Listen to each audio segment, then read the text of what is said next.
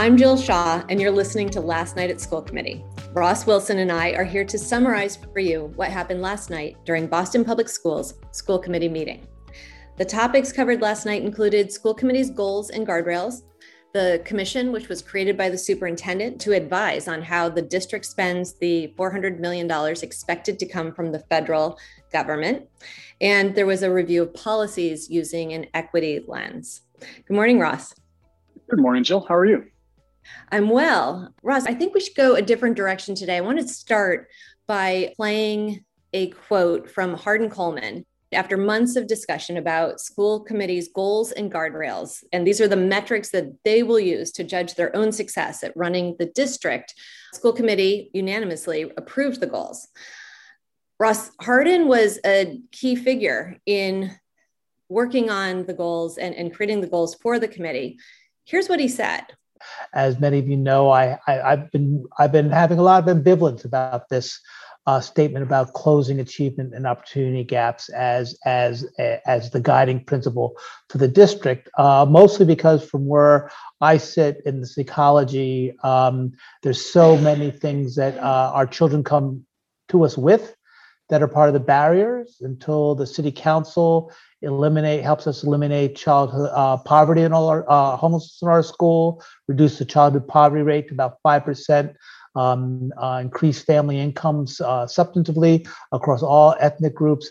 Um, I think that we have challenges that I I'm ambivalent about uh, creating a standard that we may not have the power and ability to achieve. So I've been very ambivalent about that and Ross, he wasn't the only one who expressed ambivalence as they were coming to a vote. What do you think is happening here? Well, Jill, this was, I mean, this was a central part of the meeting last night on these goals for uh, the school committee. And essentially, these are five year goals, Jill, that the school committee has been working on for months. And they brought a consultant in from the Council for Great City Schools to try to help them have more of a framework for what, what is their job, what is their responsibility, how to hold themselves accountable, and how to hold the school system accountable. Yeah. And so these goals were sent back, if you remember, a few times. There was concern about the measures. There was concern from many of the task forces in our district for students with disabilities, for our English language learners, for opportunity and achievement gap task force members. They were all concerned these goals were not good enough. Right. They were not reflective of what we should desire for our school system.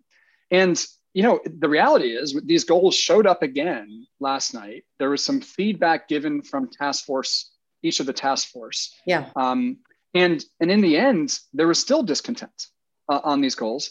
And lo and behold, despite the discontent, the lack of endorsement from these task force, and discontent among, amongst members, there was a unanimous vote on these goals to set forth that these are five-year goals for the school system, and this is how the school committee will now hold themselves accountable. Yeah. So let me just talk through a couple of these issues, Jill, with these goals. First and foremost, uh, they are low. How, how low? They're, they're extremely low. Uh, there's no better way. So they're extremely low. In each of the goals, there's five goals with a bunch of other subsets of goals, right? Uh, of subgroups. Each of the goals essentially is saying that less than 50% of our Black and Latino students will reach proficiency. Yeah. Or less than 50% will graduate college and career ready. Right. Less than 50%. That's a, that's a goal five years from now, right? Five years from now. Right. The less than 50%. When we graduate students from our school system, right. less than 50% of our students will be prepared for college and career. Yeah. That's what we're saying. And, and, and let's just be clear, Jill, if we were um, an independent school or a charter school or some other uh, entity, and, and, we and we led right. with, "Hey, come to our school." Um, less than half of you will meet the standard of proficiency. Less than half of you will graduate our school prepared for college and career. I'm not sure we would have many students go to those schools. Right. And so this was brought up by uh, Vice Chair O'Neill, who said, you know, I fully endorse these goals. However, I'm very uncomfortable with the five year goal being so low and, and us articulating that that is what we believe is our benchmark for our city. But yet he voted unanimously for the goal. Right. Uh, Mr. for these goals. And Mr. De Araujo raised the question, you know, why are we doing five-year goals? You know, in fact, we're involved in a mayoral race right now. We'll have a, a, new elected mayor in November. You know, we we have a bunch of data we don't know from the pandemic. The superintendent and her team have articulated numerous times that they're not sure of what's happening around student achievement. They're not sure what's happening with the social emotional needs of our students. If we don't know so many things, why set a five-year trajectory? And why not wait until students come back to school full time next year have a good suite of assessments for social emotional needs and, and achievement, and then set clear targets for our future. You know, we had Dr. Rivera raise a concern. She said, Look, I'm on the ELL task force, and I'm incredibly uncomfortable with the ELL goal. And yet she voted unanimously right. for these goals. In fact, Jill, no task force, ELL, special education, opportunity achievement gap, endorsed any of these goals. Yet the school committee feels compelled to move this quickly along and voted unanimously for these goals. Jill, you know, here's the question I would have asked as a school committee member. I would have said something to the effect of these goals are very low. Our baseline data is very low. We are performing very low as a school system. Are there any schools in our district that are bucking this trend? Are there any schools that have more than 50% of Black and Latinx students meeting proficiency or above? Are there any classrooms in our school system that are bucking this trend where we see Black and Latinx students achieving far above this rate? If the answer is no, which I don't think it is no, I think the answer is yes. We do have schools, we do have classrooms in our district that are achieving much higher rates than this. Mm-hmm. And we should see that data as a school committee and as a city. But if the answer is no, and we can't find any classroom, any school in our district, what other districts can we look to to see students achieving at far higher rates than this?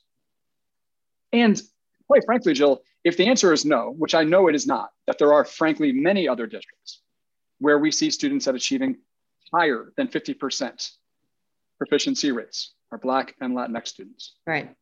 If the answer is we have no idea and the school system has no idea what to do, then we have a massive problem in our city. Right. And look, Jill, this was this was completely devoid. This conversation was completely devoid of the 400 million dollars that has just come to our city. We have more money in this school system than we've ever had before and probably ever will. And nobody asked the question how could we use these resources to not have a five year goal that has less than 50% of kids at proficiency? So, Ross, I, I, think you're asking really good questions and making a very good point. There was another great question that we talked about, which was asked by the new student rep on school committee. Her name's Zaira Mercer. She asked this question of school committee if you fall below your target, what would you do in response to that? What a great question. Um, so, this is exactly the next piece of the work, um, the next steps, which are we want to create a reporting, a, a template for our reports.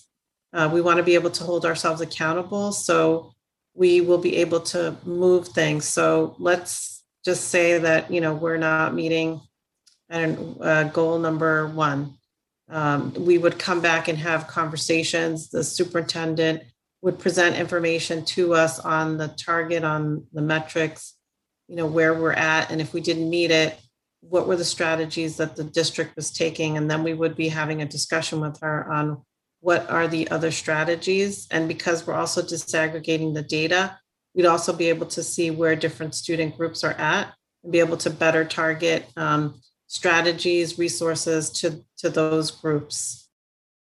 So Ross, it's interesting, right? Because because you're suggesting there are ways to get a higher performance expectation than less than 50% proficiency. Zaira is asking the question whether or not, or what we what do we do if we don't even meet these metrics?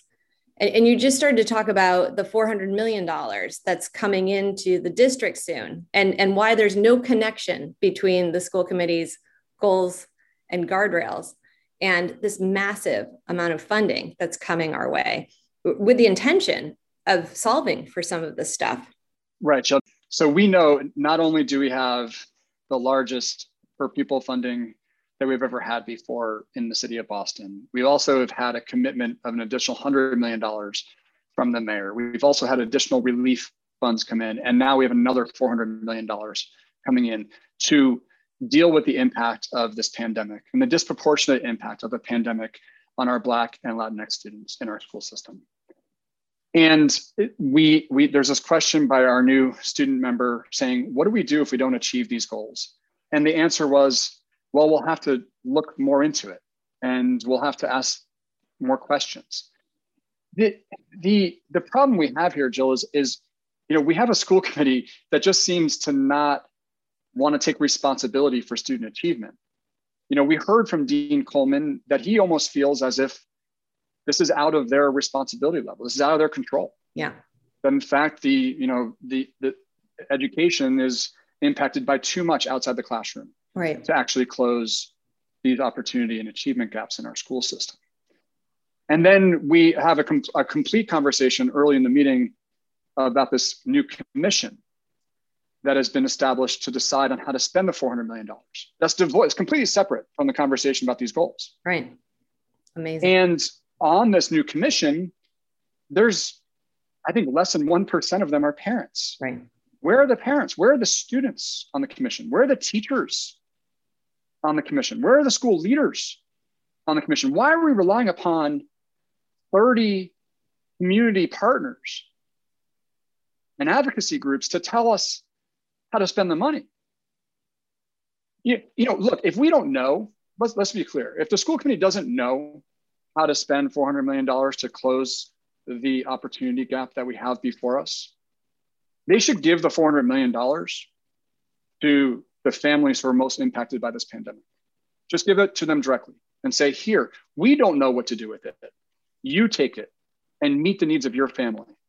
Well, it was partially what Zaira was saying too, right? Because as she continued through her list of questions, which were terrific, she was looking at the goals and guardrails as something that would impact individual kids and families, right? Like she was perceiving that, you know, less than 50% of my peers and I are going to achieve at a certain level. And, and so she asked the question, like, would you go back to families and students and, and get their input? That hadn't dawned on school committee, at least in terms of how they answered her questions, to, to think about it in terms of individuals right it was kind it's almost like they were thinking about it thematically like we will see kids kind of perform in this way she was thinking about it in terms of man if that was me i would want to have the answers for why i'm not over the 50% mark absolutely Jill. i mean like we just came off a meeting our last meeting school committee meeting there was a celebration of the highest graduation rate ever in the in the school uh, history right. in, in boston public schools history right with all with waived there, there were no, you didn't have to have achieved anything to graduate this year. Right. The Boston Globe wrote an article about how amazing it is that the Boston Public Schools has reached the highest uh, graduation rate ever. Right. And yet, we've just set goals that for the school system right. that 50%, less than 50% of our students will be proficient. Um, less than 50% of our students who are special education or ELL will have one year's worth of growth in their education. Less than 50% of our high school graduates will meet the standard that we currently have for high school graduation. Um, this is why we have 75% of our students needing remedial classes when they move on to community college or college in the city of Boston. This is reported by the school committee. Seven, 75% of our graduates need to go to remedial classes. Right. I mean, what are we doing? What are we doing as a city? You know, look, th- this this conversation to you, Jill, was completely devoid. You know, the school committee almost has like given up, right, and said, okay, we we, we don't expect the school system to do very much for our students. In fact, earlier in the meeting, the superintendent reported that 55% of students who were intended to show up in person actually showed up. 55% right. of students who were supposed to show up actually showed up to school. And nobody, nobody asked. No one probed into that. Nobody asked, what do we do? Wait, wait a minute. Did well, how many attended virtually? Do we know? Nobody asked. Right. Right. Like, like, my goodness, maybe we can close opportunity gaps by caring if our students are attending school every day. Maybe that's one thing the school committee could ask. Yeah. I also just, you know, to build on your point about so many students, 75% of students who go into community colleges then need to do remedial classes. What, what that means is that they didn't get the math or reading skills that would make them proficient to head into college, right? And yet, and yet they talk about the school committee talks all the time about making sure that our kids are college and life ready and, and so we're absolutely not achieving that goal. And then kids are required to pay the Pell grants, federal grants don't pay for any of those remedial classes. So basically, kids who are in a K through 12 school system graduate out with no expectations any longer and then but we are, we do expect that if you're they're going to move on to college that they pay their own way and get the education that they were supposed to get on their own dime it is our responsibility in a K 12 school system to graduate our students prepared to move on to college and career success. And if our school system does not do that, the school system is irresponsible and should be held accountable. And families need to know that they should not come to the school system because they will not be served well. And that's what's happened last night at school committee. The school committee clearly articulated to families if you come to our school system, one out of every two students will not be ready for college and career. Right? The school committee could have also asked about summer plans, right? For going on for, for a few months now. The school system has said, we will have a plan for every student in the Boston Public Schools mm-hmm. this summer, every student. And last night, again, the question was asked by one of the school committee members and said, "How's how's it going for summer plans?" Well, because it's the end of April, right? It's end, it's end of April. I mean, it's end of April.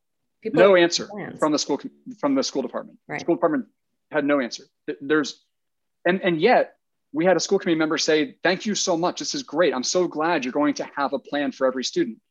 But there is no plan. Like, come on. Like, can we hold somebody accountable for ensuring? Like, we have an opportunity we have money, we have time.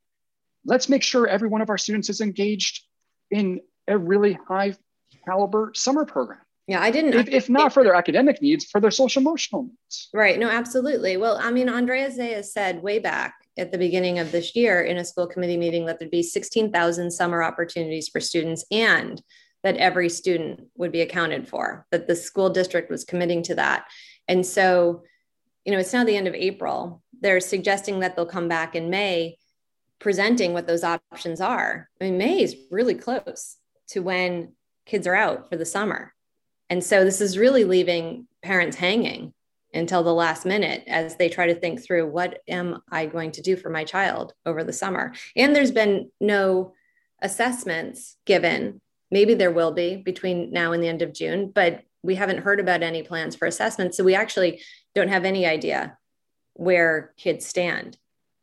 Um, how are they doing now that they've returned to in-person learning? Mm-hmm. How are we assessing their social emotional needs and academic needs? We have an opportunity now at towards this end of the year as students return to find out what their needs are, set a new baseline, understand what will be going into in September. Mm-hmm. This is the way you align the resources that are being sent to the school system. Right. And that's how you begin to make a plan right. to meet the needs of the students as we now understand them. But not not one question about assessment or about where our students are now. Right. Because you, you make a good point in terms of needing to have an assessment of where kids are right now and, and what they need in order to think through what the goals are for allocating that $400 million budget we, we also didn't hear anything about what you know what are the goals right? Because how, how is this commission going to guide a process that comes up with how funds will be allocated if we have no idea what the goals are? I mean it can't be that our expectation is going to be that we that 50% of them are proficient. That i can't imagine that's what we're hoping to achieve with the $400 million but we didn't really hear any discussion of of that Jill, in the absence of another goal, I'm looking at the goals that were voted on by school committee last night. Right. And they are absolutely saying that less than 50% of our students will be proficient. And so I, I don't know any other answer to you, Jill, than, than I believe the commission will be spending their time thinking about how we're going to invest $400 million to get to a subpar performance for our students. That's extraordinary. So, what do you think happens next? Right, we've got a lot of big things happening in the city in front of us. Where, where, what happens next? I can't imagine that this doesn't become part of the political discourse in the city of Boston.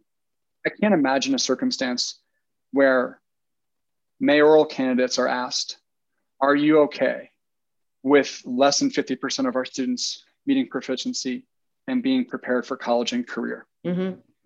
I can't imagine a city that will allow that to happen. Yeah. I can't imagine a city such as Boston that has such huge income disparities based on race in our city. Yeah. That we wouldn't start in our K 12 system with addressing those inequities. Jill, I'm hopeful that because we have a mayoral election happening in the city of Boston, that education, the, the conversation around education in our city is raised up to a level where we can have a, we, we can say, is this okay? Yeah.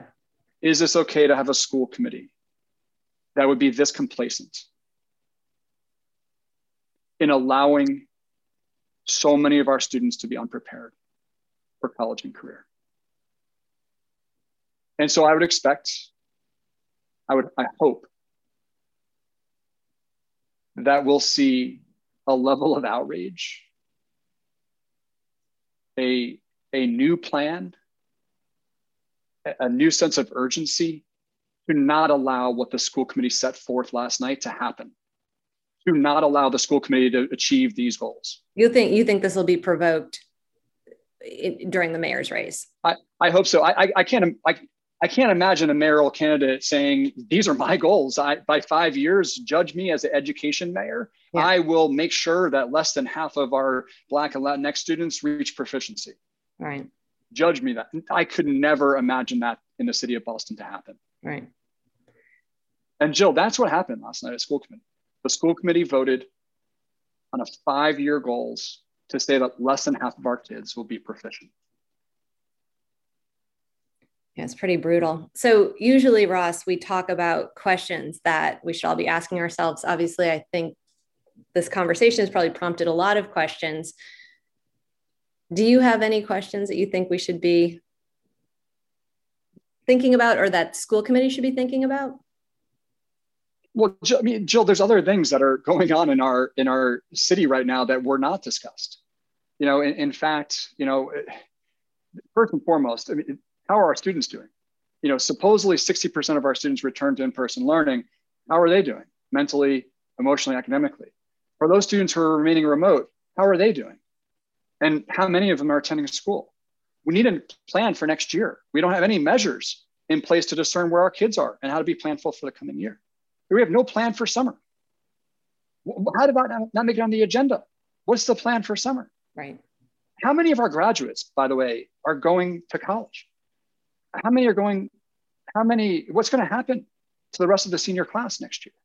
We're sending kids off into the world and we're sort of saying, we're, we're done, You're, you've graduated, but they're not prepared. Right. So what are we doing? That's our responsibility, Joe. That's our responsibility to prepare them.